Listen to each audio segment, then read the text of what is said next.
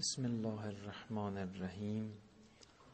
الحمد لله رب العالمین و صلی الله علی محمد و آله الطاهرین.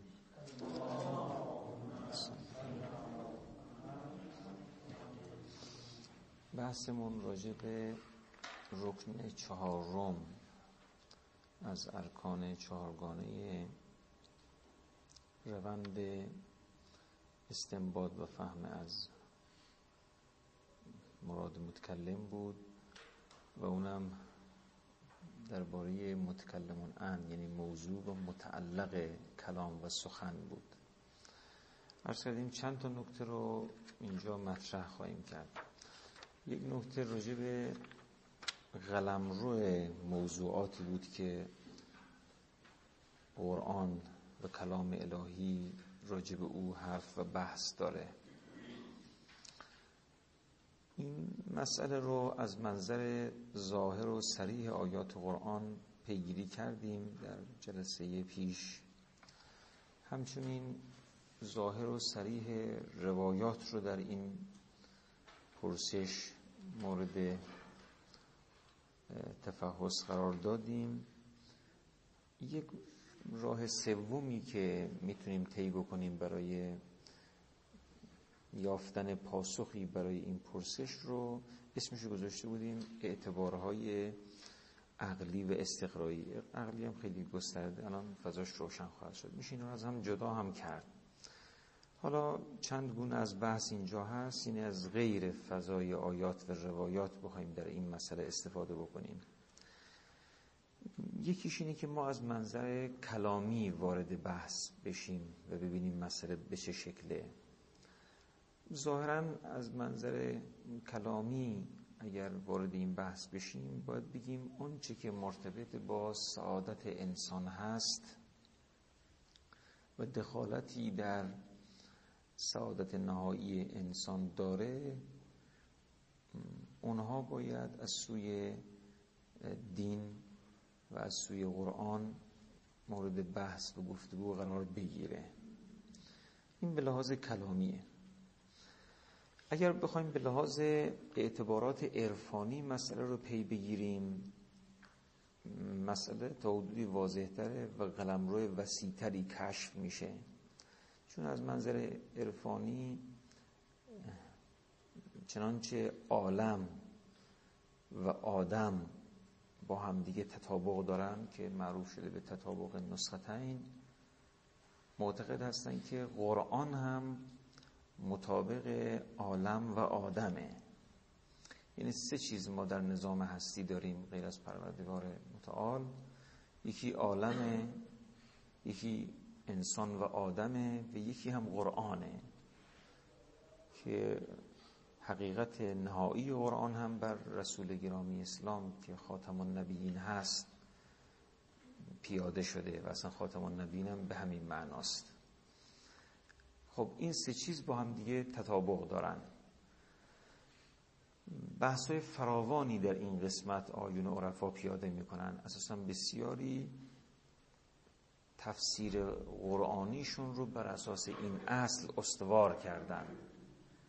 یعنی بر اساس اصل تطابق عالم آدم و قرآن. مثلا سید حیدر آمولی در تفسیر محیط اعظم به این بحث به عنوان یکی از مبانی تفسیری اشاره می‌کنه. الان ما در صدد فرماشاتی که این کردن نیستیم. ولی یک فضای بسیار شایعی است در میان این آیون و در تفسیر آیات به نحو فنی و جدی از این معنا استفاده می‌کنن. مباحث فراوانی مثل تعویل و همانندهای این رو بر اساس این اصل پیگیری می‌کنن. طبقات مختلف عالم طبقات مختلف آدم و طبقات مختلف قرآن و انتباق طبقات در عرض هم از این سه بر یکدیگر بحثایی است که آیون عرفا مطرح می‌کنن. ما اگه به این بحث توجه کنیم؟ مثل اون چرا که از ظاهر و سریح آیات و روایات به دست آوردیم باید بگیم قلمرو موضوعی قرآن بسیار گسترده است و همه موضوعات رو شامل میشه الا آنچرا که الا آنچرا که از هیته دریافت بشر مطلقا حتی برای انسان کامل هم خارج باشه. حتی برای انسان کامل هم خارج باشه. فقط اونها هستش که به عنوان موضوع کلام باری تعالی نمی‌تونه تلقی بشه. از اون معنا که جدا بشیم ذات و اکتناهی. از اون معنا که خارج بشیم بقیه موضوعات علال قاعده اون چرا که انسان کامل باید بدونه همه اونها در موضوعاتی رو که قرآن مرتوجه قرار داده باید گنجونده بشه. پس اعتبارات عرفانی هم این معنا رو ایجاب می‌کنه. یک راه دیگه ای که تو همین قسمت سوم ما مطرح می‌کنیم راه استقرائیه این ما بگردیم ببینیم راجع به چه موضوعاتی قرآن بحث کرده. که البته باید توجه داشته باشیم که این همیشه جواب قاطعانه و قطعی به ما نمیده. چون چه بسا هر چی معرفت ما بیشتر میشه متوجه میشیم قرآن به موضوعاتی اشاره کرده که ما تاکنون توجه نداشتیم. ولی در هر صورت می‌تواند گراهای کلی رو به ما نشون بده. مثلا ما همین استقرای متعارف و معمولی که با ذهن متعارف و معمولی خودمون انجام میدیم می‌بینیم گستره های فراوانی رو قرآن به عنوان موضوع کلام خودش تلقی کرده.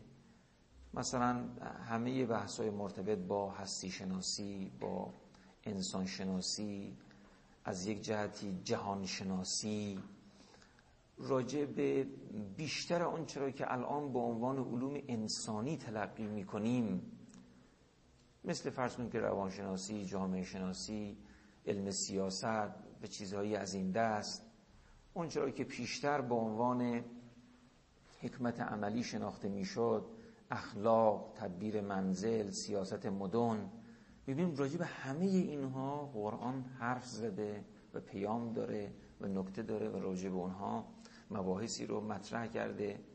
در حوزه طبیعیات به معنای عام کلمه ما نمودهای فراوانی در آیات روایات اضافه بشه اگه به عنوان شرحی بر قرآن باشه حالا در هر صورت نمودهای فراوانی تو این قسمت هم ما داریم.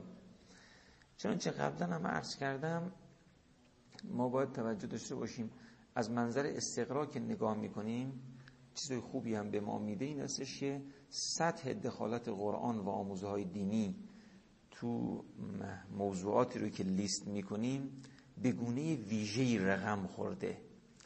یعنی می‌بینیم اون مقداری که قرآن به مباحث بسیار حساس در مسئله سعادت انسان در واقع مرتبط میشه بحثای گسترده ای آورده. یعنی همینجور حالت زو مراتب داره تا برسه به اون چیزایی که مثلا فرض کنید که نقشش در سعادت ابدی و قصوای انسان اندکه.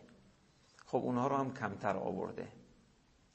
یه چیزی رو در جلسات پیش عرض کردیم که و جالب اینه که اونهایی رو که در سعادت انسان بسیار موثره که از جهت طبقه بندی بالا قرار می‌گیره به لحاظ بروز در سطح کلام بسیار گسترده است.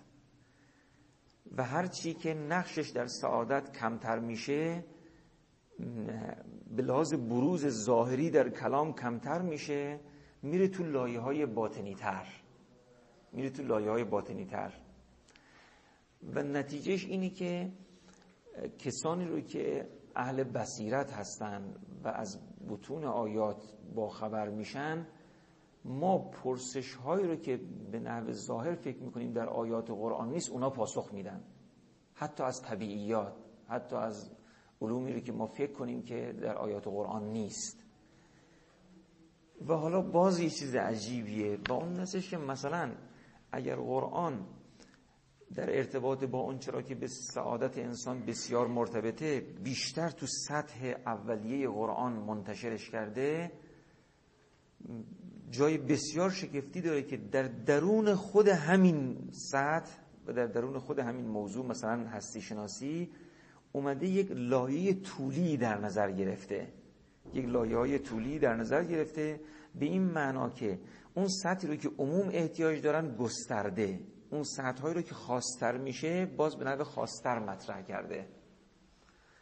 حالا همه اینها رو اضافه بکنید با اینکه به این نکته که دخالت قرآن در موضوعاتی رو که حالا ما مثلا به حساب استقراب به دست آوردیم یا فرض کنید از راه دیگه به دست آوردیم تو سه مرحله انجام میشه. دخالت قرآن تو موضوعات تو سه مرحله انجام میشه. این به درد بحثایی رو که به عنوان علم دینی یا دانش های دین بنیان مطرح میشه هم می‌خوره. یعنی دخالت گزاره های دینی تو موضوعاتی رو که ما الان می‌خوایم کاوش بکنیم تو سه سطحه. یک سطح از دخالت قرآن و آموزهای دینی در سطح مبانیه. یعنی فقط مبانی اون دانش ها و پژوهش های راجع به موضوع رو مطرح می‌کنه و البته مبانی خودش رو میریزه تا خیلی از هیته ها به حد این مسئله جدی هستش که اساسا الان بسیاری از کسانی رو که معتقد هستند میشه و دانش های دین بنیان یعنی علم دینی رو طراحی کرد فقط در همین قسمته. یعنی فقط تا همین هیده هیته یعنی قرآن و آموزهای دینی مبانی اون دانش ها رو فقط مطرح می‌کنه. بعد ریزش اون مبانی تا سطح گزاره های بسیار ریز و جزئی تر رو خود دانشمند باید انجام بده. ولی در هر صورت این یک نوع دخالت قرآن در موضوعاتی است که راجع به اونها بحث می‌کنه. دخالت در سطح مبانی. دخالت در سطح مبانی. یک سطح دیگر از دخالت قرآن در موضوعاتی روی که قلم روی او به حساب میاد دخالت در سطح روش هاست.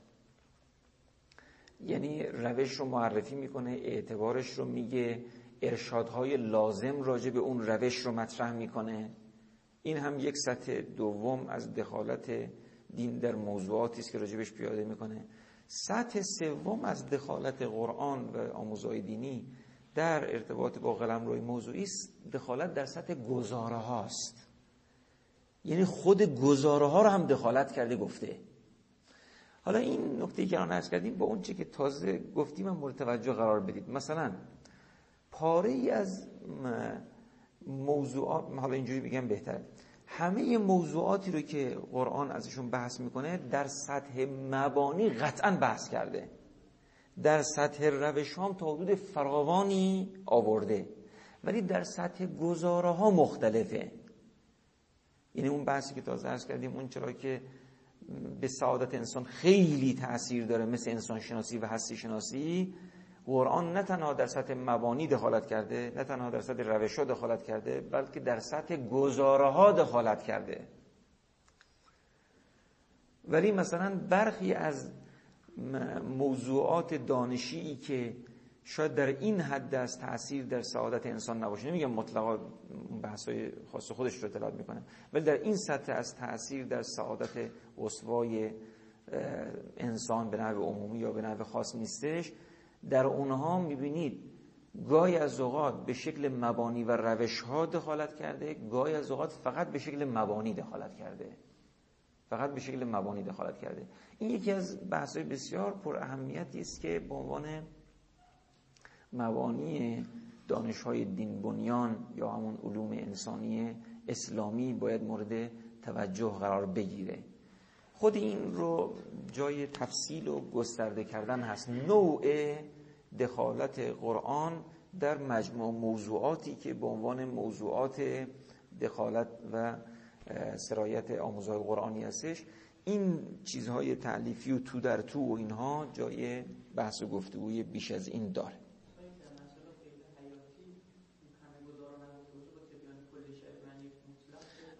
ارز کردم همه گزاره ها رو باید توجه داشته باشیم که آره تبیان و کل شیء به حسبه هست گاهی اوقات تبیان اشیا به همینی که مبانیش رو بگه مبانیست که خودش رو سرریز می‌کنه تا حد گزاره ها گاهی اوقات تبیان کل شی این استش که مبانی و روش ها رو بگه.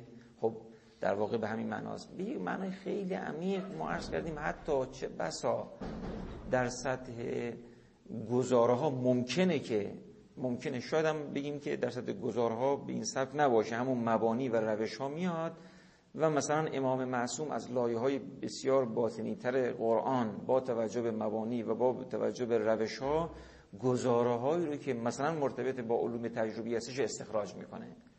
لاقل این قسمت برای ما مبهمه که آیا خود گزاره ها در لایه های بسیار باطنی قرآن تو این حوزه هایی که خیلی حیاتی نیستش برای سعادت بشر وجود داره و امام معصوم مثلا می‌تواند به واسطه وصول به اون لایه ها به خود این گزاره ها دست پیدا بکنه یا همون حضور در سطح مبانی خودش اندماج گزاره ها تو اون فضاها هستش. اینا جای البته بحث و اینها داره.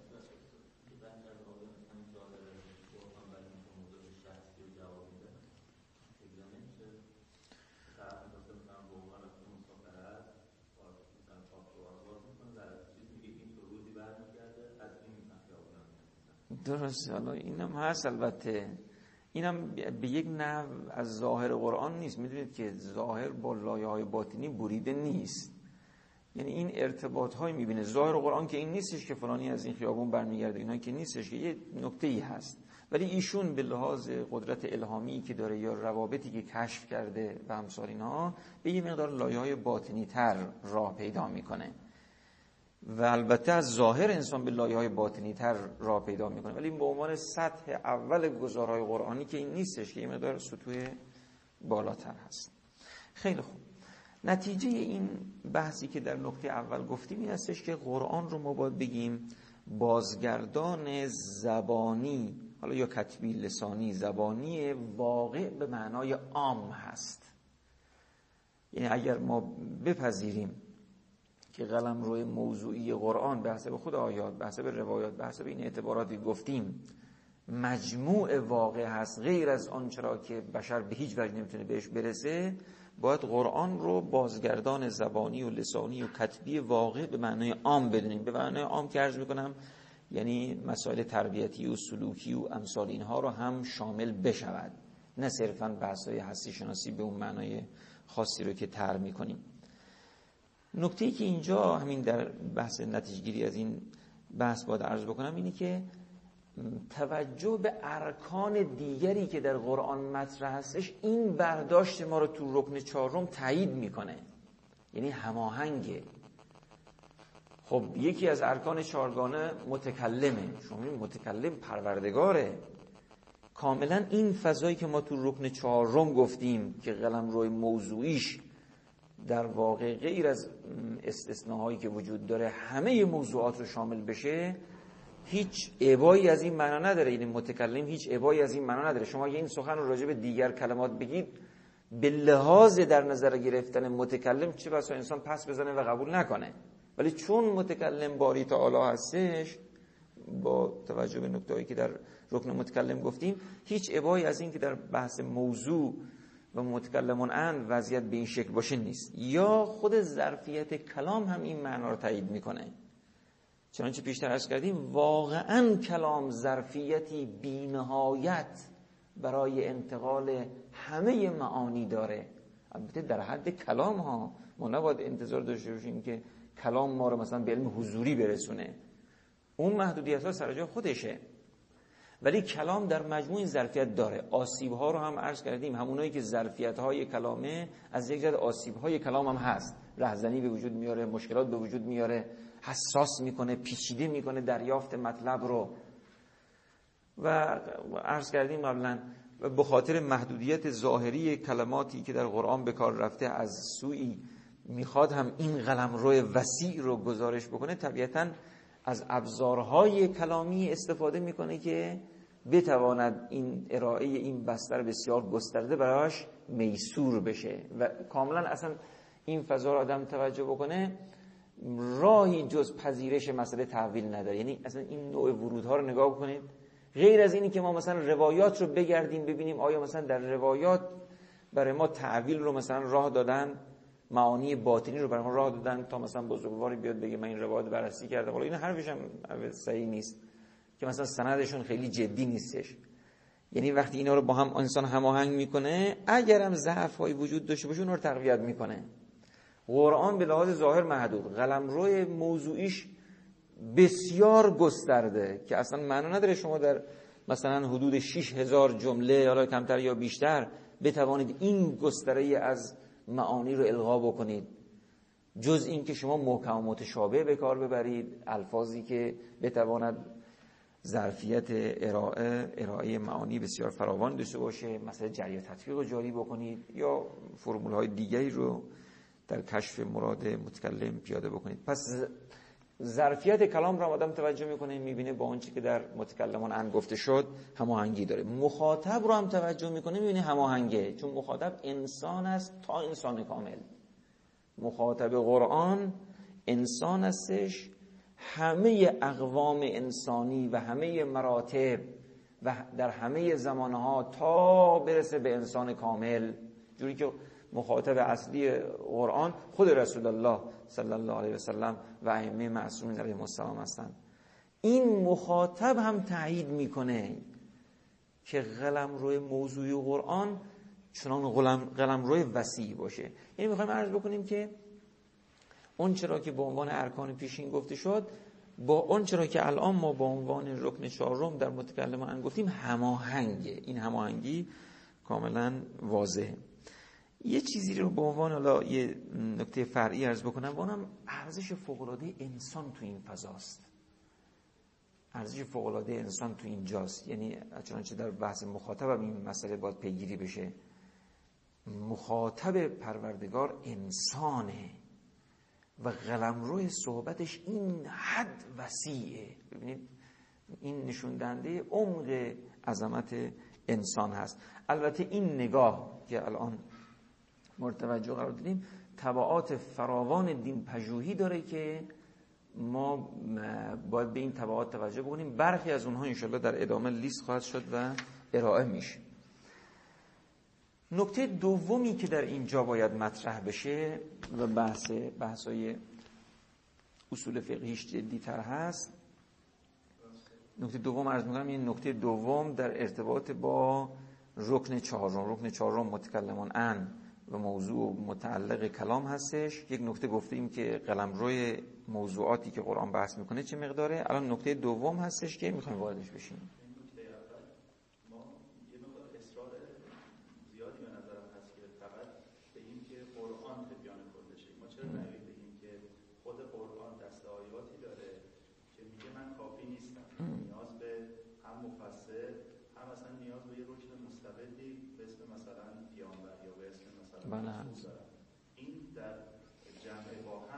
این هست. ما انشالله این دقیقیتون رو بعدا وقتی یه فضای باز می‌کنیم که نسبت و جایگاه سنت و معصومین علیه السلام در کنار قرآن چی هستش کاملا واضح خواهد شد. تبیان و کل شیء به حسبه.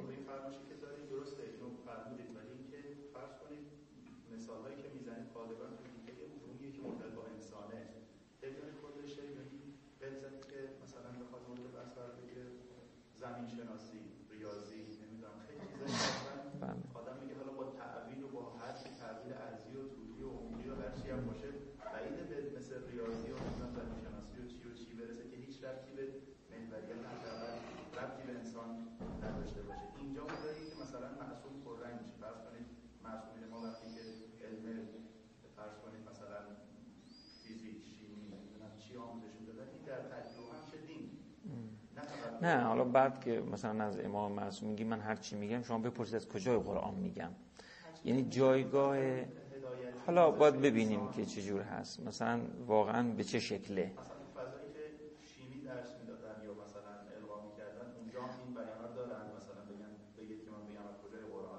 حالا ببینید که چجوری هستش. توجه کردید. یعنی آیا انسان کامل می‌تونیم ازش بپرسیم که از قرآن می‌تونید بگید؟ اگه بگید لا رتبن ولا یابسن الا فی کتاب مبین و خداوند تجلی کرده در قرآن با همه اسما و صفاتش الله تجلی کرده چه مشکلی داره که بگیم که تجلی شده؟ ولیکن ولا لا تبصرون.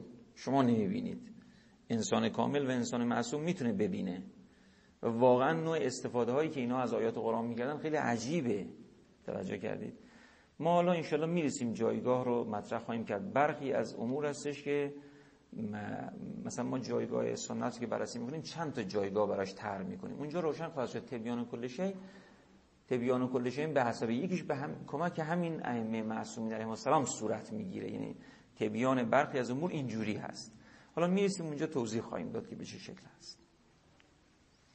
خب نکته دومی که در زیل این بحث باید گفته بشه نقش متعلق پژوهی یا متکلمان ان پژوهی یا موضوع شناسی در فرایند فهم گزارهای دینی و گزارهای قرآنی.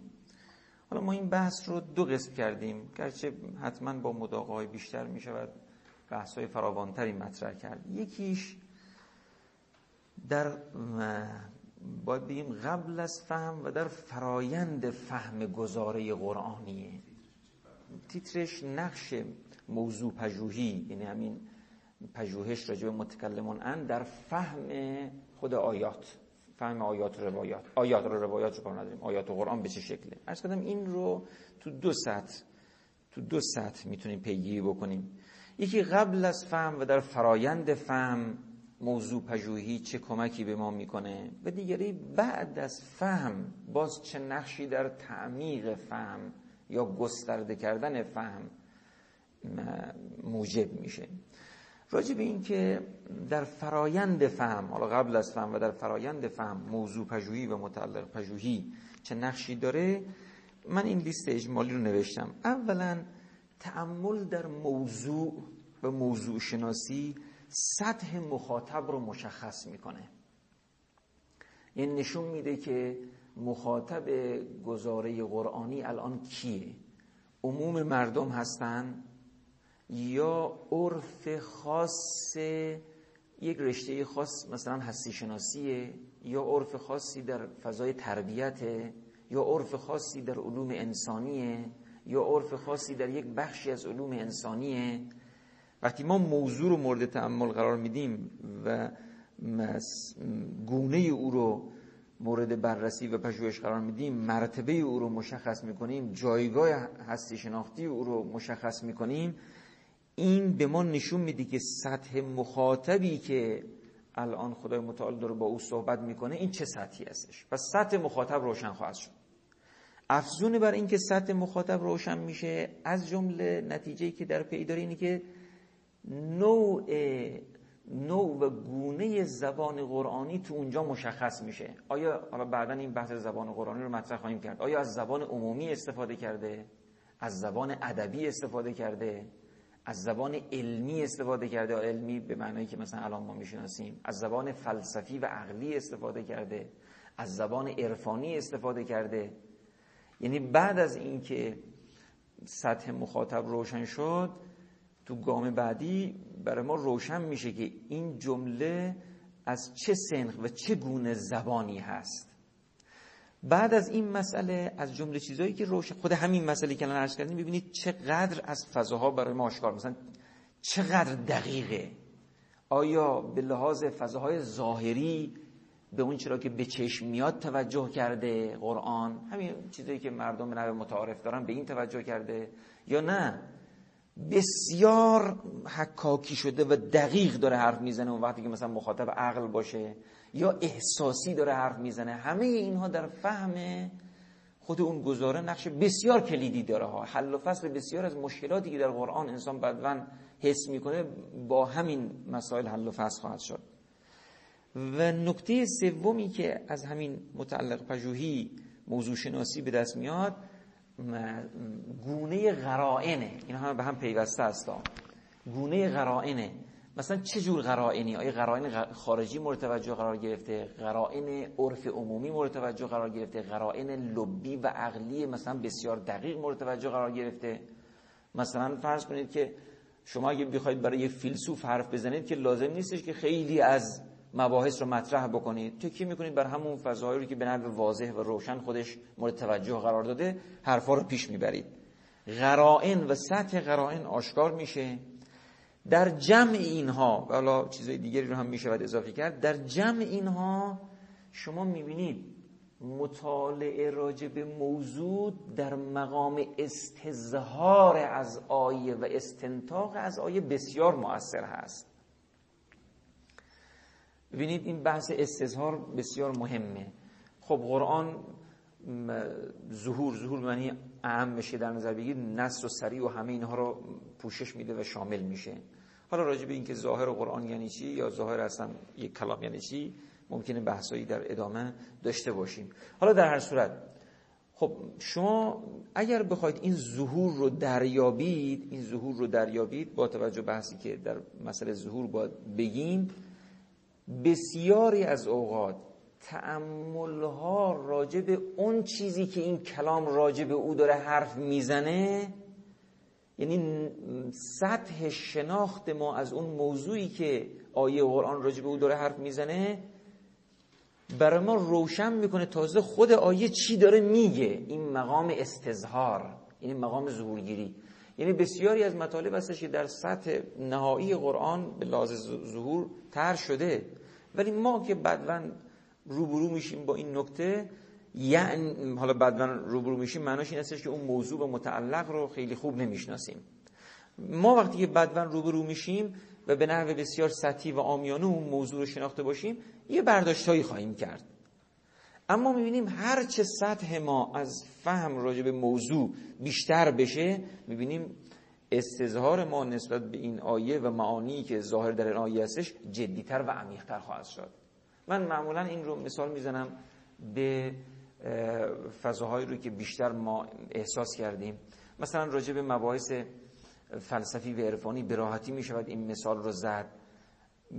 مثلا می‌بینید کسانی که با این مباحث آشنا نیستند با بحث های هستی شناسی یا انسان شناسی به نحو ویژه آشنا نیستند وقتی همین آیات رو روایت می‌بینن اون برداشتی که باید بشه نمیشه. ولی وقتی با اون سطح از موضوع آدم آشنا میشه نه اینکه معنای رو تحمیل به آیه و روایت بکنه. مهمش همینجاست می‌بینه اصلا خود آیه داره همین رو میگه و تالا بهش توجه نمی‌کرده. خب فرض کنید یه کسی اصلا از نوع توحیدی که آیون اهل معرفت میگن آشنا نباشه. خب بسیاری از آیات توحیدی که این همه ظاهر و آشکار و بلکه سریح و نص در همین محتواسش مشاهده می‌کنه اما به گونه های دیگه برداشت می‌کنه.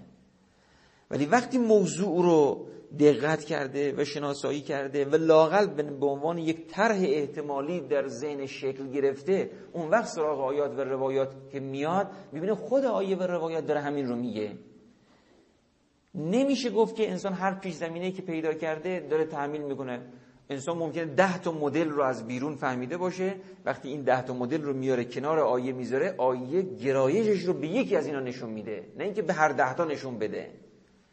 در مقام استظهار و در مقام استنتاق از آیه قرآن شناسایی و سطح شناسایی ما از متعلق و موضوعی که قرآن می‌خواد حرف بزنه نقش بسیار کلیدی داره. یه بحث اصول فقهیه. مثلا باز مثال می‌زدم قبلا.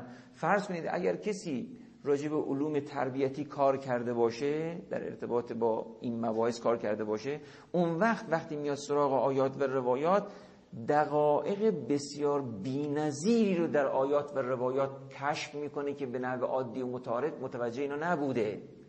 اصلا اینا بحث لایه های باطنی تر هم نیستش ها. همین تو سطح اولیه و ظاهر. به خاطر اینکه اصلا مخاطب این کلام یه مخاطب ویژه‌ای بوده. یعنی موضوع یه موضوع حساسیه. مثلا فرض کنید اگر موضوع یک موضوع سیاسی باشه. بارها این مثال رو زدیم. گفتیم شما فقها رو دستبندی بکنید. این فقهای بزرگوار رو بذارید در کنار همه آموزهایی که در دین داریم. طیف های متعدد از آیات و روایات احکام فراوان گزاره های متعدد و امثال اینها. یک کسی به نحوی برداشت می‌کنه که اساسا سیاست و حکومت به هیچ نحو ازش استخراج نمیشه جز فضای تعبدی چیزی دیگی رو. مثلا موضوع خمس رو بررسی می‌کنه زکات رو بررسی می‌کنه و چیزهایی از این دست انفال رو بررسی می‌کنه نمی‌تونه غیر از این فضا رو درک بکنه. ولی یه کسی دیگر مثل است امام حالا در اون حدم نمی‌خواد. یعنی یه انسان یه مقداری اندیشه های اجتماعی داشته باشه اندیشه های سیاسی داشته باشه با این آیات و روایات برخورد می‌کنه. اون وقت مثلا فرض کنید در همون کتاب ولایت فقیه امام می‌فهمه اگه هیچ روایتی هم بر ولایت فقیه نداشته باشیم اصلا ساختار اسلام شما نگاه می‌کنید حکومت از دلش حکومت در میاد. شما وقتی مجموعه حدود و قصاص و دیات و مسائل مالی و همانندها اینا رو که نگاه می‌کنید این از دلش حکومت در میاد. امر معروف و نهی از منکر و امثال اینا رو که نگاه می‌کنید از دلش حکومت در میاد. ولایت فقیه در میاد. نگاه کنید چقدر متفاوته. خب اینا که همین امام هم بعدا از همین ظاهر و چه بسا وقتی گزارش می‌کنه دیگران میگن راست میگه. یعنی دیگران توجه اول نداشتن.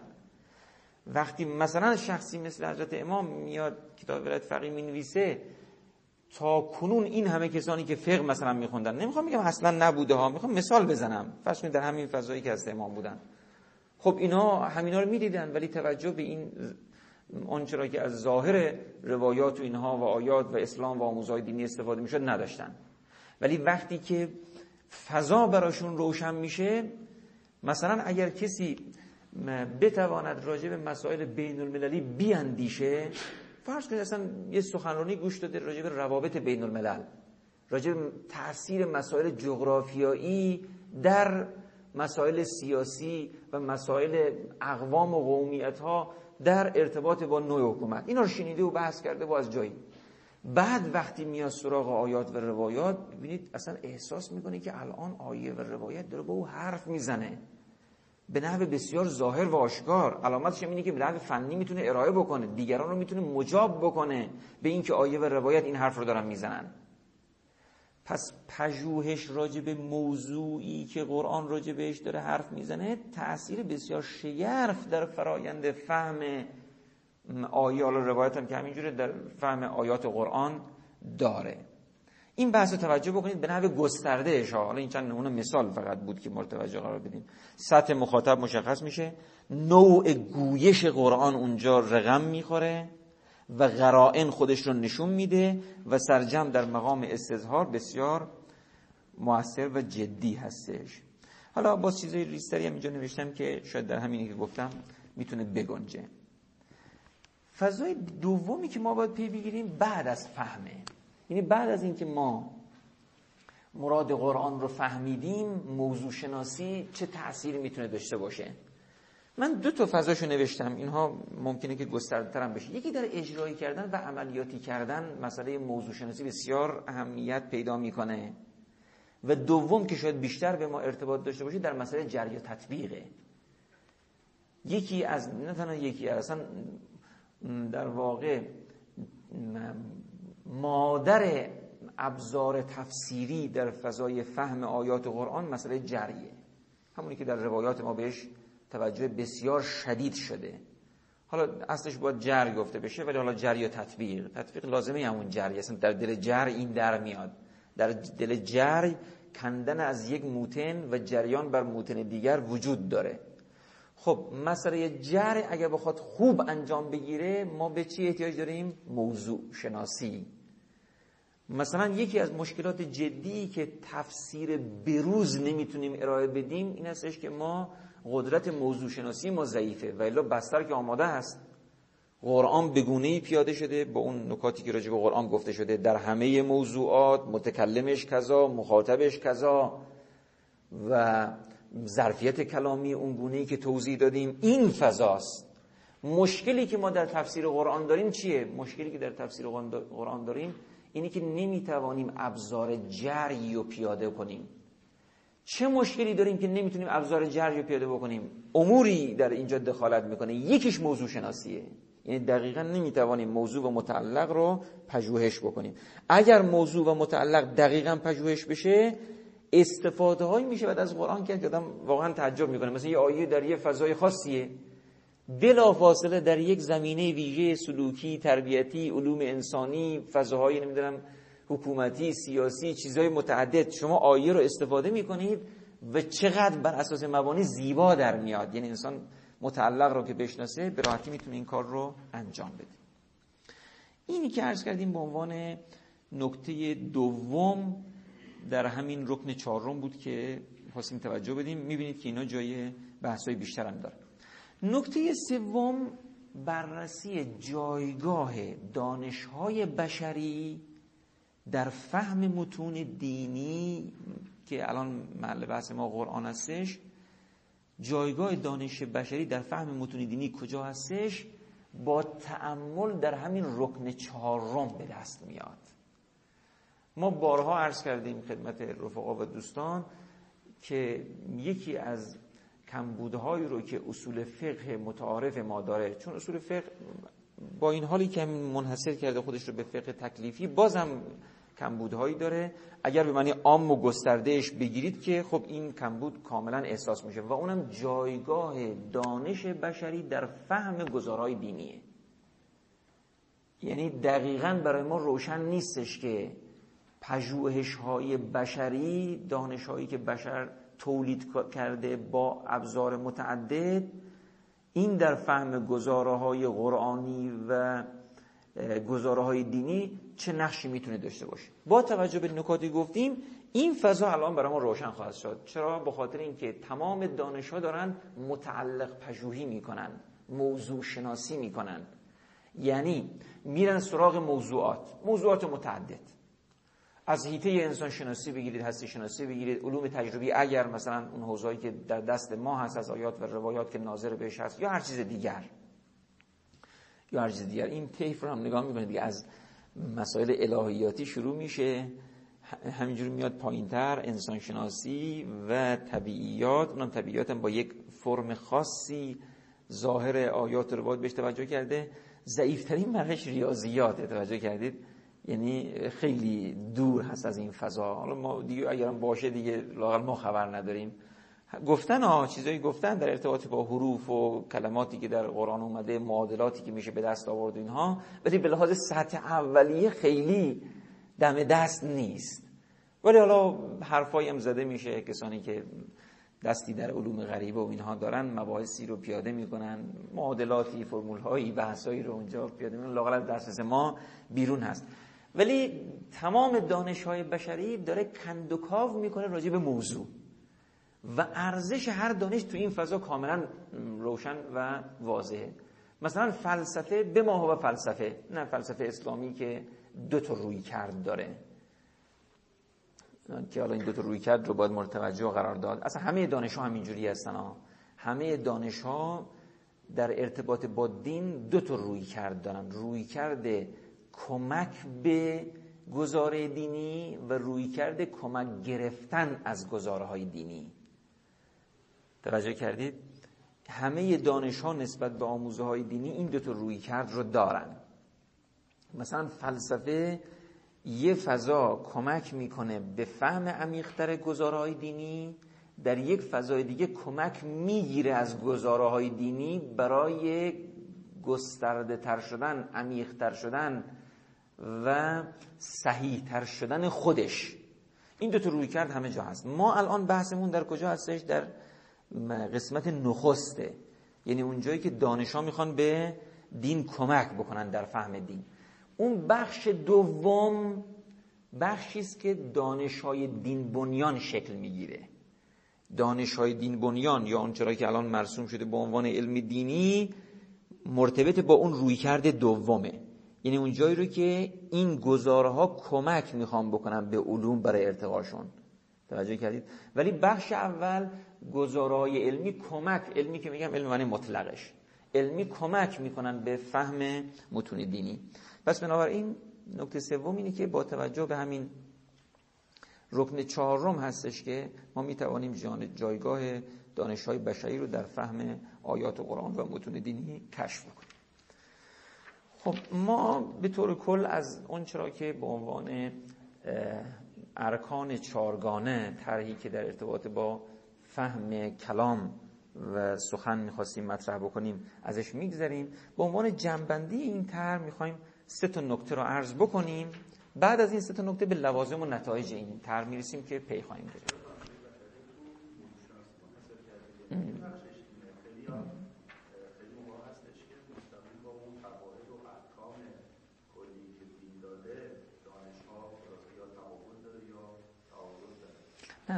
قواعد کلی که باز مثلا علوم و دانش ها مطرح کردن راجع به همون موضوعات و متعلق پژوهش داره کار می‌کنه. یعنی اساسا چنانچه قرآن ناظر هستش به چی؟ به این موضوعات داره حرف می‌زنه دانش هم ناظر به همین موضوعات داره حرف می‌زنه. توجه کردید؟ یعنی همه دارن موضوع پژوهی می‌کنن. منتها قرآن مثل چی میمونه؟ مثل این میمونه که خدای متعال راجع به همه موضوعات صحبت کرده. مثل یک دانشمند توجه که راجع همین موضوع صحبت کرده. ما هم به عنوان بشر با همون قدرت هایی که خدای متعال داده راجع به موضوعات داریم کار می‌کنیم. منتها ما میگیم کاری که شما راجع به موضوعات می‌بینی هر دو ناظر به موضوع داریم حرف می‌زنیم. حتی بحثای بسیار کلی حتی روش ها رو میگیم باز راجع به این موضوعه. تمام این مطالعاتی که ما داریم انجام میدیم می‌تواند ما رو در کلاسی بالاتر قرار بده برای اون کلاسی رو که پروردگار معلم او هستش. توجه کردید؟ پروردگار معلمه داره تعلیم میده به بشر داره تعلیم میده به بشر. اگر کسی به این موضوعات آشناتر باشه مثل یک بچه زرنگی رو که به لحاظ تربیت های خانوادگی و امثال اینها و زمین هایی که داشته خیلی تیزه. به لحاظ خودش به لحاظ چیزای پیرامونی که دیده نکته فراوانی داره. خب این سر کلاس استفادهش از معلم و استاد بیشتر خواهد بود تا کسانی که هنوز چشم گوششون بسته حرفی رو نشنیدن نکته ای رو ندیدن. بس همینه. دانش های بشری جایگاش همینه نقشش همینه. اون سه تا نکته رو که به عنوان جنبندی می‌خوایم عرض بکنیم اینه که این نگاهی که ما به مسئله قرآن کردیم یعنی این روندی رو که مطرح کردیم این مبتنی بر قواعد زبان شناسانه عرفیه. یعنی نه فقط بحث زبان عرب نیست. یعنی تمام اون گفته شد یعنی التفات دادن به متکلم به کلام به مخاطب به موضوع در فهم یک جمله و کلامی رو که پیاده شده همه اینا مبتنی بر قواعد زبانشناسانه عرفی هستش. و بحث هایی رو که اونی که جدیتر می‌خوام اینجا عرض بکنم اینه. بحث های هرمونوتیکی که الان مطرح میشه پیرامون تفاوت محیط مفسر با محیط صدور کلام رو به طور کل بر میداره. توجه کنید. الان خب بحث های گسترده در این مسائل متن فهمی و متن شناسی هرمونوتیک و اینها تر شده. و مهمترینش اینه که محیطی رو که مفسر درش به سر می‌بره متفاوت است با محیط صدور کلام. و این نکته طیف وسیع از نظرات رو شکل داده. از اون, از اون دیدگاه و نظری که این تفاوت محیط رو موجب این می‌دونه که اصلا ما هیچ وقت نمی‌تونیم به اون مراد متکلم پی ببریم. و تا نظرات دیگری که ملایمتر هستش و بحثای فراوانی که اینجا هستش که در نهایتش اینه که ما سعی بکنیم خودمون رو به محیط صدور کلام برسانیم. توجه کردید؟ با توجه به بحثایی که ارائه شد اساسا دخالت این مسئله در فهم خصوص قرآن رو عرض می‌کنم. حالا رو کلمات دیگه بحثای خاص خودش رو میطلبه. راجع به خصوص قرآن این بحثا برداشته میشه. چرا؟ یعنی نتیجهش این خواهد بود که انسان وقتی در هر عصری به سر می‌بره فهم اصلی از قرآن به هیچ روی به معنای تفسیر به رأی نیست. به هیچ روی به معنای تفسیر به رأی نیست. فهم اصری قرآن یعنی الان ما در این عصر از قرآن چی بفهمیم؟ این همونی هستش که مراد متکلم هستش. با توجه به نوع متکلم نوع کلام نوع موضوعات. این که مثلا در روایت ما هستش که حجتان علا کل انسانین برای هر قومی تازه هستش تا روز قیامت همین وضعیت رو داره اصلا بحثایی رو که ما قبلا کردیم همشون همین رو ایجاب می‌کنه. شما این خیلی مهمه. شما در بستری رو که زندگی می‌کنی و در قرائنی رو که به سر می‌بری فقط البته ابزارهای اصلی تفسیر رو باید رعایت کنی نباید تحمیل به قرآن صورت بگیره. توجه کردید. اون تفسیر به رأی مسئله اساسی است که انشالله به عنوان یکی از بحثا پی خواهیم گرفت. تفسیر به رأی نباید صورت بگیره. ولی شما تفسیر به رأی رو که بردارید از میان شما با عنوان مخاطب کلام الله هستید. در هر شرایطی به سر می‌برید. شما با عنوان مخاطب کلام الله هستید. وقتی شما با عنوان مخاطب کلام الله هستید یعنی خدا با شما صحبت کرده در همین آیه قرآن. وقتی خدا با شما صحبت کرده یعنی شما رو در نظر گرفته شرایط شما رو در نظر گرفته. ویژگی ها قرائنی رو که شما درش هستید در نظر گرفته. پس فهمی که شما از قرآن پیدا می‌کنید این فهم اگر تفسیر برای نباشه و ضوابط رو رعایت بکنید این کلام الهی هستش و باید استفاده بکنید که حالا باز عرض خواهم کرد نکتهایی رو که در پیرامون خواهیم داشت. این نکته هستش که اساسا برخی رو واداشته بگن ما اصلا به شعن نزول کاری نداریم. برخی از مفسرین اینا گفتن ما اصلا به شعن نزول کاری نداریم. چون آیات قرآن که گزاره های شخصی نیست. آیات قرآن گزاره های شخصی نیست. اینجور در یادم هستش که همین مرحوم عبدالله علای سبزواری همین تفسیری که داره این بحث رو داره. میگه من اصلا تو این تفسیر به هیچ وجه توجه به شأن نزول نمی کنم به اینکه آیات قرآن گزاره های شخصی نیستش روی قواعد کلی حرکت می‌کنه. من قواعد کلی رو به دست میارم و بعد اون چرا که به عنوان تفسیر باید مطرح بکنیم مطرح می‌کنیم. خب این نکته تر میشه ولی تا این حد هم قابل پذیرش نیست. یعنی توجه انشالله ما با من یک نکته تر خواهیم کرد بعدا. توجه به شعن نزول اهمیت داره به دست آوردن شرایط صدور کلام تا اون جایی که در دسترس ما هستش اهمیت داره. اما نه اون اهمیت و تأثیری که اینایی رو که در هرمونتیک اینا کار می‌کنن مطرح می‌کنن. چون اونا تقریبا اون نقطه حاد و حساسش خونسا می‌کنه کلام رو از الغاء معنا. و شما هستید که دارید به کلام معنا می‌دید. شعن نزول. در این حدی که این بزرگوار فرمودن نیستش که شعن نزول موثر نباشه. حالا در جای خودش روشن خواهد شد. شعن نزول بررسی شعن نزول به معنای به دست آوردن قرائن منفصل برای مخاطبان ویژه عصر رسول الله هستش. این می‌تواند به ما کمک بکنه که تا حدودی برخی از اون مفاهیم یعنی برای دستیابی به مفاهیم کلی آیات قرآن بررسی اون شأن نزول ها کمک می‌کنه. وقتی اون شأن نزول ها رو استفاده کردیم و اون مفاهیم کلی رو به دست آوردیم طبیعتا در مقام جرح و همانند اینا به خوبی می‌تونیم ازش استفاده کنیم. یا لااقل اینه که اگرم منحصر نباشه یعنی اون قرائن متصل مقید نکنه آیه رو که این قطعا باید همین شکل بگیم این حتی اون مفاهیم کلی که به دست میاد منحصر به اون فضا نباشه لاقل طیفی از معانی کلی که ما می‌تونیم از آیه به دست بیاریم با بررسی قرائن موجود در زمان صدوره. گرچه با لحاظ آیه قرآن در هر فضایی و با قرائن موجود ما می‌توانیم معانی کلی ویژه رو به دست بیاریم. این نکته توجه کرد چی میشه؟ یعنی وقتی که مخاطب گسترده شد موضوعات گسترده شد با توجه به گسترده شدن موضوع و مخاطب و قرائن ویژه شما تو این بستر می توانید قواعد کلی ویژه ازش به دست بیارید. و این قواعد کلی ویژه در مسیر زمان و به لحاظ موضوعات دیگه جرگ پیدا می‌کنه.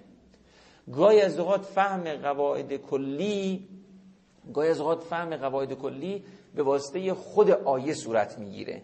گاهی از اوقات فهم قواعد کلی به واسطه سیاق صورت می‌گیره. گاهی از اوقات فهم قواعد کلی به واسطه برخی از در واقع کارهای تفسیری که ما آیات رو کنار هم می‌ذاریم آیات ناظر به هم تا معنا رو بفهمیم صورت می‌گیره. گاهی از اوقات در آوردن قواعد کلی با توجه به شعن نزول صورت می‌گیره. حالا می‌خوایم عرض بکنیم که گاهی از اوقات در آوردن قواعد و اون روح کلی با توجه به شرایط گونگون موضوع و گونگون مخاطب شکل می‌گیره. در جری تطبیق می‌رسیم. جری تطبیق مهمترین عنصرش استخراج قواعد کلیه. استخراج قواعد کلی هستش. پس این نکته هم باید ما ملاحظه بکنیم. بفهم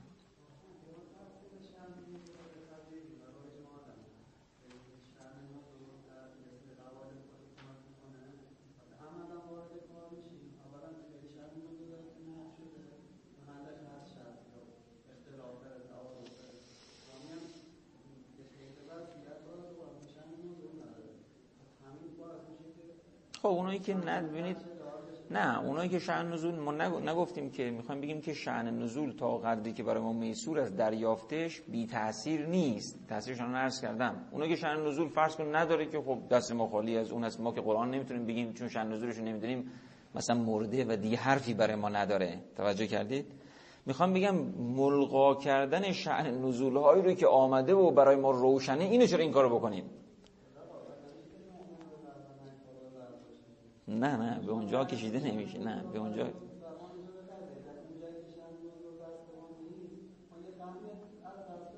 خوره فهمی از دست دادیم. توجه کردی؟ ولی اونجا که شأن نزول داریم یه فهمی رو که می‌تونیم به دست بیاریم چرا از دست بدیم؟ توجه کردید اگر اونجا که شأن نزول ندارید فهمی که به ما ایجاد می‌کنه درسته چون از ظاهر آیه فهمیده میشه و قواعد به دست میاد و شما استفاده می‌کنید. حالا با توجه به شأن نزول شما می‌توانستید دقیقتر و عمیقتر و یا فرض کنید برخی از چیزایی که به لحاظ خود کلام لاقل در بدون برای ما ظاهر نبود. با توجه به شأن نزول ظاهر می‌شد خب به دست میاریم چرا از این امکانات استفاده نکنیم؟ در که شأن نزول جدی باشه قابل اعتبار باشه بتونیم حسابش بکنیم مثلا متواتر باشه مستفیض باشه قرائن فراوانی برای تاییدش وجود داشته باشه. نمیشه ازش گذشت. شأن نزول خیلی کمک می‌کنه برای ما. و مجموعه روایاتی که به تنزیل و شأن نزول توجه دادم خیلی جدیه که باید به تنزیل اینا توجه کرد. نه این انشاءالله در جریان تطبیق مفصل خواهم گفت. فقط واسه من فضای کار مهیا بشه. میاد یعنی مثلا شما هر آره تو جریان تطبیق باید بیاد. اساسا ما هر صحبتی که می‌کنیم این مجموعه قواعد کلی است که جزئی کردیم. همیشه قواعد کلی رو ما جزئی می‌کنیم. همین ماها که صحبت می‌کنیم ما مجموعه قواعد کلی رو جزئی می‌کنیم. ما تو تفسیر باید کاری بکنیم که از اگر خود روایت جزئیه از این جزئی به کلیهاش برسیم. اگه گفته مثلا تبت یدا ابی لهبن و تب اگر اینجوری گفته ما بتونیم به دست بیاریم قواعد کلی جزئی شده رو. این اولین گامی هستش که در مسئله جری و تطبیق باید انجام داد. حالا تو این مرحله خیلی چیزا می‌تونه به ما کمک بکنه. یکی از چیزا شأن نزوله. پس بنابراین ما نمی‌تونیم بگیم چون گزاره های قرآنی شخصی نیست و کلی هست شأن نزول بذاریم کنار. ولی اینم نیستش که شرایط صدور کلام و نزول آیه فقط تو اون شرایط هستش که می‌شود فهمید مراد خداوند رو. با توجه به بحثایی که کردیم این مسئله ملغا خواهد شد. این تاثیرش در فهم متکلم نه ملغا میشه یعنی هیچ اثری نداره بحث من اون نیست. یعنی الان ما در شرایطی که به سر می‌بریم ولو اصلا هیچ خبر نداشته باشیم از شأن نزول یک آیه نداشته باشیم. قرآن با منم صحبت کرده با همین آیه با منم صحبت کرده. پس من تو فضایی که هستم فقط با تفسیر به رأی صورت نگیره.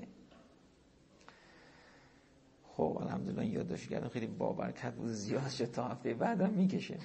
حالا در حسرت اینم یک نکته که به عنوان جنبندی خواستیم عرض بکنیم. نکته دومی که به عنوان جنبندی می‌خواستیم تر بکنیم طرح یک شبهه و پاسخ خب ما یه آیه‌ای در قرآن داریم آیه چهار سوره ابراهیم. به نظرم میاد که آیه مشابهی هم باشه. و ما ارسلنا من رسول الا بلسان قومه لیبین لهم. خب این آیه قرآن گاز اوقات به گونه های ویژه‌ای ازش برداشت شده که فضای کار ما رو به هم می‌زنه. ما ارسلنا من رسول هیچ پیامبری ما نفرستادیم مگه اینکه به لسان مردم خودش باز به زبان مردم خودش. چرا؟ برای اینکه برای اونها این آیات رو تبیین بکنه. لیبین لهم. خب چه بسا وقتی این آیه مطرح میشه بعضیا بخوان این استفاده رو بکنن که هر پیامبری برای قوم نازل شده مثلا باید به همون لغت و زبان باشه با همون قرائن و با همون شرایط باید براشون صحبت بکنه و فضا نباید فضای دیگری باشه. وقتی هم که ما راجع به قرآن مطرح می‌کنیم خب قوم رسول الله کیا بودن؟ مردم حجاز و قریش و اینها بودن عرب بودن. مردم ساده بودن این چیزها رو نمی‌دونستن علوم رو نمی‌دونستن دانشها رو خبر نداشتن. حالا به تعبیر یکی یه جایی بحث مطرح کردیم خیلی همینجور صورتش سرخ شد گفت این چه جور ظهوری که باید 20 سال من درس بخونم تا از این ظهور رو بفهمم.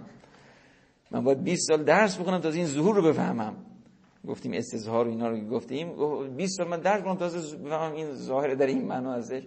خب ما و ما ارسلنا من رسول الله به لسان قومی لیبین لهم. باید به درد همون مردمی که پیامبر براشون نازل شده بخوره. این بحث رو مطرح می‌کنم. پاسخی که باید داد من چند تا مطلب یادداشت کردم که عرض بکنم. یکیش اینه که قوم رسول الله صلی الله علیه وسلم کیان؟ درسته این آیه شریفه هست. و ما ارسلنا من رسول الا بلسان قومی لیبین لهم. اما قوم پیامبر کیان؟ ما این مسئله رو از چند بستر می‌تونیم مورد تعمل قرار بدیم. یکی به لحاظ همون اصر رسول الله واقعا قوم رسول الله همون اعراب بادنشین ساده که در نظر می‌گیرید میگه قرآن مثلا همین مثلا روستانشین هایی که همین الان مثلا لحاظ کرده حالا روستانشین الان هم خیلی فرق کرده با قبل حالا می‌خواد خیلی ساده سادهش کنه میگه همین مثلا مشت و مشتقی که من تو روستای خودم می‌بینم مشابه همینا اونجا بودن دیگه. قرآن باید برای اینا باشه. یه حرفای عجیب و غریب بزنید که اینا نتونن بفهمن این دیگه قرآن نیست. قرآن این نیست. حالا یه سوالی اینه واقعا قوم رسول الله در همون زمان نزول فقط همین جور افرادن؟ یا یک طیف وسیعی رو شکل میده که یک سر مخاطبش میشه امیرالمومنین. امیرالمومنین جز قوم رسول الله هست یا نیستش. حالا از امیرالمومنین گذشته میایم پایینتر. یه سرش میشه سلمان. سلمان که شوخی نیستش یه سلمان داستان سلمان عجیب است از جایی که تو فضای ایران و مجوسیت است و بعد یهودیت و بعد مسیحیت و چه آدمهایی رو دید و چه چیزهایی رو دید. این میشه قوم امت رسول الله. یا افراد دیگر اشخاص دیگر دانشمند بودن یهودی ها اهل کتاب بودن. اینا همه قوم رسول الله هستن همه جزو امت رسول الله هستن. اینا مخاطبن. اونم هست البته. و زبان اعجازی و قرآن همینه. توجه کردید؟ پس اولا به لحاظ خود اون صد وقتی شما نگاه می‌کنید می‌بینید وضعیت اینجوری. نکته دوم یعنی یه چیز دومی که اینجا باید گفت. هنوز ما توی الف هستیم ها. ما می‌خوایم شبه رو بیان بکنیم. اولا قوم رسول الله کیا هستن؟ یکیش گفتیم در خود همون اصل یه طیف وسیع داره. یه نکته دیگر قوم رسول الله مردم از زمان خودش هستن تا قیامت. مگر دین ختمی نیست؟ مگر ما الان امت رسول الله نیستیم؟ چرا قوم رسول الله رو منحصر می‌کنید به همون سطح از اعراب با یک مثلا فضای دانشی و علمی ویژه قوم رسول الله اینه تو روایات ما هم همینجوریه. این کاملا نشون داده شده که فضا به چه شکل مخاطب کلام الهی به عنوان قوم رسول الله همه این طیفه. و حالا زیر این نکته یا ادامه بدید همین بحث رو این هستش که قوم رسول الله فقط اعراب نیستن. این توجه چقدر سطح رو گسترده می‌کنه. لسان قوم رو چقدر گسترده می‌کنه. فقط اعراب نیستن منظور این نیستش که مثلا به عربی پیاده شده. بله به لحاظ اولین مخاطبینش که اعراب هستن به این شکله. ولی بحث اصلا قوم رسول الله بحث زبان عربی بودن نیست. گرچه اینم رایت میشه توش. جالبش همینه. توجه اینم توش رایت میشه. ولی این نیست. یعنی همه اقوام با همه گویش ها در همون زمان نزول همه جهان قوم رسول الله هستن. مثلا ایرانی ها هم قوم رسول الله هستن. رومی ها هم قوم رسول الله هستن. چینی ها هم قوم رسول الله هستن. حالا رسول الله امکاناتی برای گسترش دین در اون زمان نداشت که در حد همون امکانات انجام داد نامه داد فلان داد تبلیغ کرد سفارش کرد. پس معلوم میشه که قوم رسول الله در همون اصل منحصر به زبان عرب هم اتفاقا نیستن. یعنی همه گستره زبانهای متعدد رو شامل میشه. شما این گستره رو در نظر بگیرید بعد بگید که چی؟ و ما ارسلنا من رسول الا به لسان قومی لیبین لهم.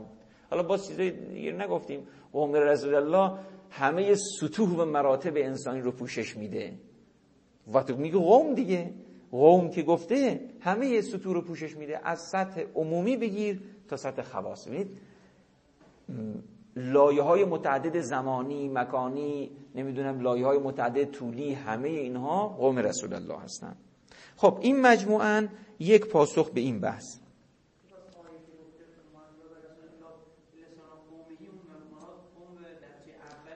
نه نه ما اونا می‌خوام بگن یعنی کسانی می‌خوام برداشت کنن که بله بله.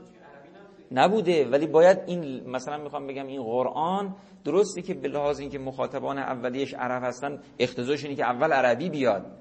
ولی مراد از لسان قوم اصلا اختصاصی به عربیت نداره. لسان یعنی با زبان مردم عصر خودت و تا قیامت صحبت کن. آه منظورم از لسان یعنی این که مثلا مثلا فرض کنید که یک کسی فارسی حرف می‌زنه.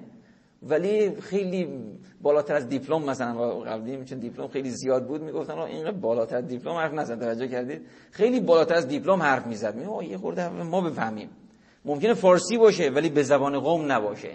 ممکنه عربی باشه ولی به زبان قوم باشه. اون معارفی که در قرآن اومده رو همه می‌فهمن یعنی چی؟ توجه کردید؟ همه استفاده می‌کنن. به لسان اوناست ناظر به اوناست. می‌فهمن ارتباط می‌گیرن. منظور لسان قوم اینه. منظور از لسان خود همین نشون میده لسان قوم نه یعنی عربیت. توجه کردید؟ چون اصلا قوم رسول الله فقط که عرب نیستن. درسته که همین قاعده اگر بخواد مراعات بشه یک نکتهش اینه که الان که داره نازل میشه به چی پیاده بشه؟ عربی باشه. ولی باید بگونه ای باشه که همه اقوام بشری در اون عصر و تمام سطوح در طول زمان و همه مراتب انسانی بتوانند ارتباط روشنی با قرآن پیدا بکنن و این را حرفی که داره به اونها زده میشه تلقی بکنن این لسان قوم این میشه. خب وقتی ما هم از نه گذشته ما هنوز تو این نکته دوم هستیم. یعنی این شبهه‌ای که مطرح شد می‌خوایم پاسخش بدیم. فقط یک نکته رو شدیم که قوم رسول الله چه طیفی دارن. حالا نکته دیگه هم هست که عرض خواهیم کرد. و السلام علیکم و رحمت الله.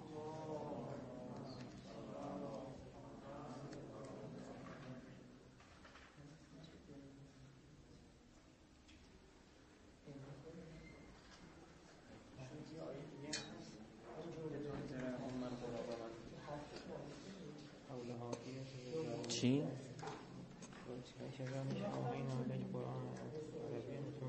عربی یعنی روشن. گفتم. خب این که هست لتون زر ام القرا نه این که نمیشه.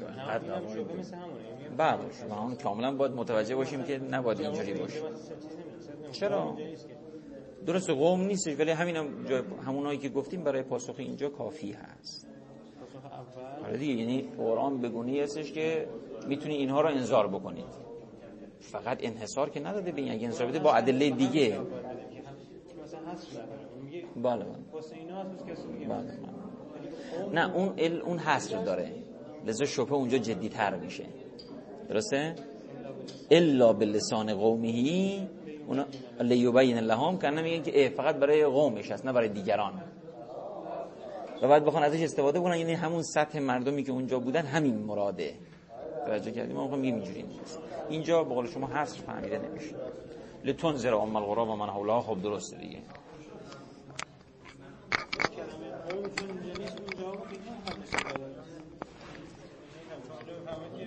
اینم میاریم. اینم میاریم در کنارش بحث می‌کنیم.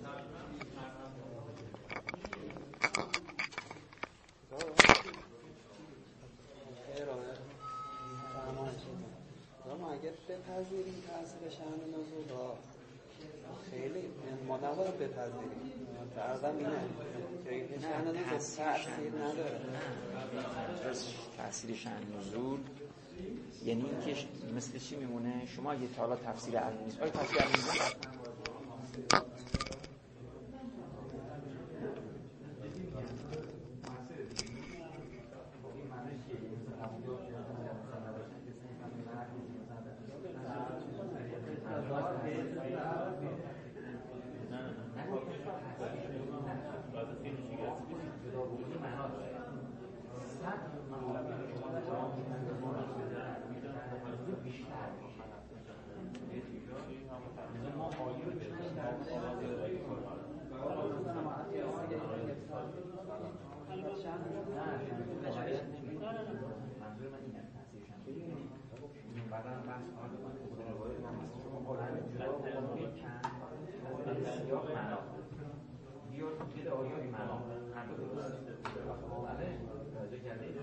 شما از نزول جدا کن معنا بیا که نزول معنا فقط قواعد داره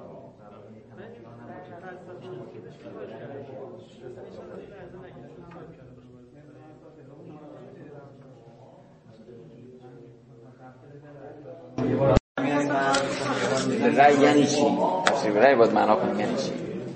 تفسیر به روشن بشه منظورش خدا همین آره تو اون فضایی که فهمیدید که کسی که مثلا توی علمی فعالیت می‌کنه وقتی با آیات قرآن درگیر میشه ممکنه یه فهم خاصی بکنه که دیگران نمی‌کنن؟ این مستلزمه یه سری مسائل نمیشه که مثلا طرف ممکنه فضایی که داره فعالیت می‌کنه معلوماتی که الان از اون فضا داره معلومات درستی نباشه. بعد همون معلومات می‌خواد بیاد و آیات قرآن ترج بکنه اون آن می‌فهمه تحمیل نه یعنی تفسیر برای خیلی مهمه. یعنی شما مثل و بشر الذین یستمعون القول و یتبعون احسنه. شما اگر ما معتقدیم شما اگر هر چی ذخیره دانشید بیشتر باشه بیای به سراغ آیات قرآن سطح استفاده بیشتر. یعنی هر چی عالمتر و دانشمندتر باشی قرآن برات بیشتر جلوه می‌کنه فقط باید مواظب باشه تفسیر به رأی پیش نیاد. انسان قدرت رو داره. احتمال داره اشتباه بکنه. تو تفسیر ممکن اشتباه بشه. یادی داره. شما مثلا خودتون مثال زدید که شما دیوان حافظه باز می‌کنید هر کی باز می‌کنه. میگه که این که من می‌خواستم. ولی نمیگیم حافظ این رو اراده کرده چون این قدرت رو نداره حافظ. ولی برای خدا این قدرت هست. خدا متعال همه یه مخاطب اینا لحاظ کرده تک تک شخص یه مخاطب اینا لحاظ کرده. هیچ مشکلی نداره. نداره. قرآن چیز عجیبی است. شوخی با نمیشه اصلا مقایسه کرد به لحاظ متکلم به لحاظ مخاطب به لحاظ مخاطب قرآن طیف وسیعی هستن من باید استفاده کنم. روایات ما هم تو همین فضاست مثلا جری و تطبیق استدلالش اینه که اگر جری نکنیم موجب مرگ قرآن میشه. این استدلال مهمیه. شما هر تقییدی که قرآن رو بکنیم موجب مرگش بشه اشکال داره. فقط تفسیر به رأی نباید بشه. تفسیر به خیلی مهمه نه چیز ساده هم نیست. هر جور تفسیر بر نمی‌تونه به قشنگ موضع گیری می‌کنه. به این سادگی نیست. قشنگ موضع می‌بینی حرف غلط این حرف غلط این حرف غلطه. من کسی غرض و مرض داشته باشه می‌خواد علکی خودش بگه نه قرآن اینجوری تفسیر میگه شما اینجوری من من مگه چی از شما کم دارم؟ خب میشه آسیب داره البته این تحریک کردن آسیب زیاد ممکنه سوء استفاده زیاد بشه. ولی معنیش این نیست که واقعیت این نیست که.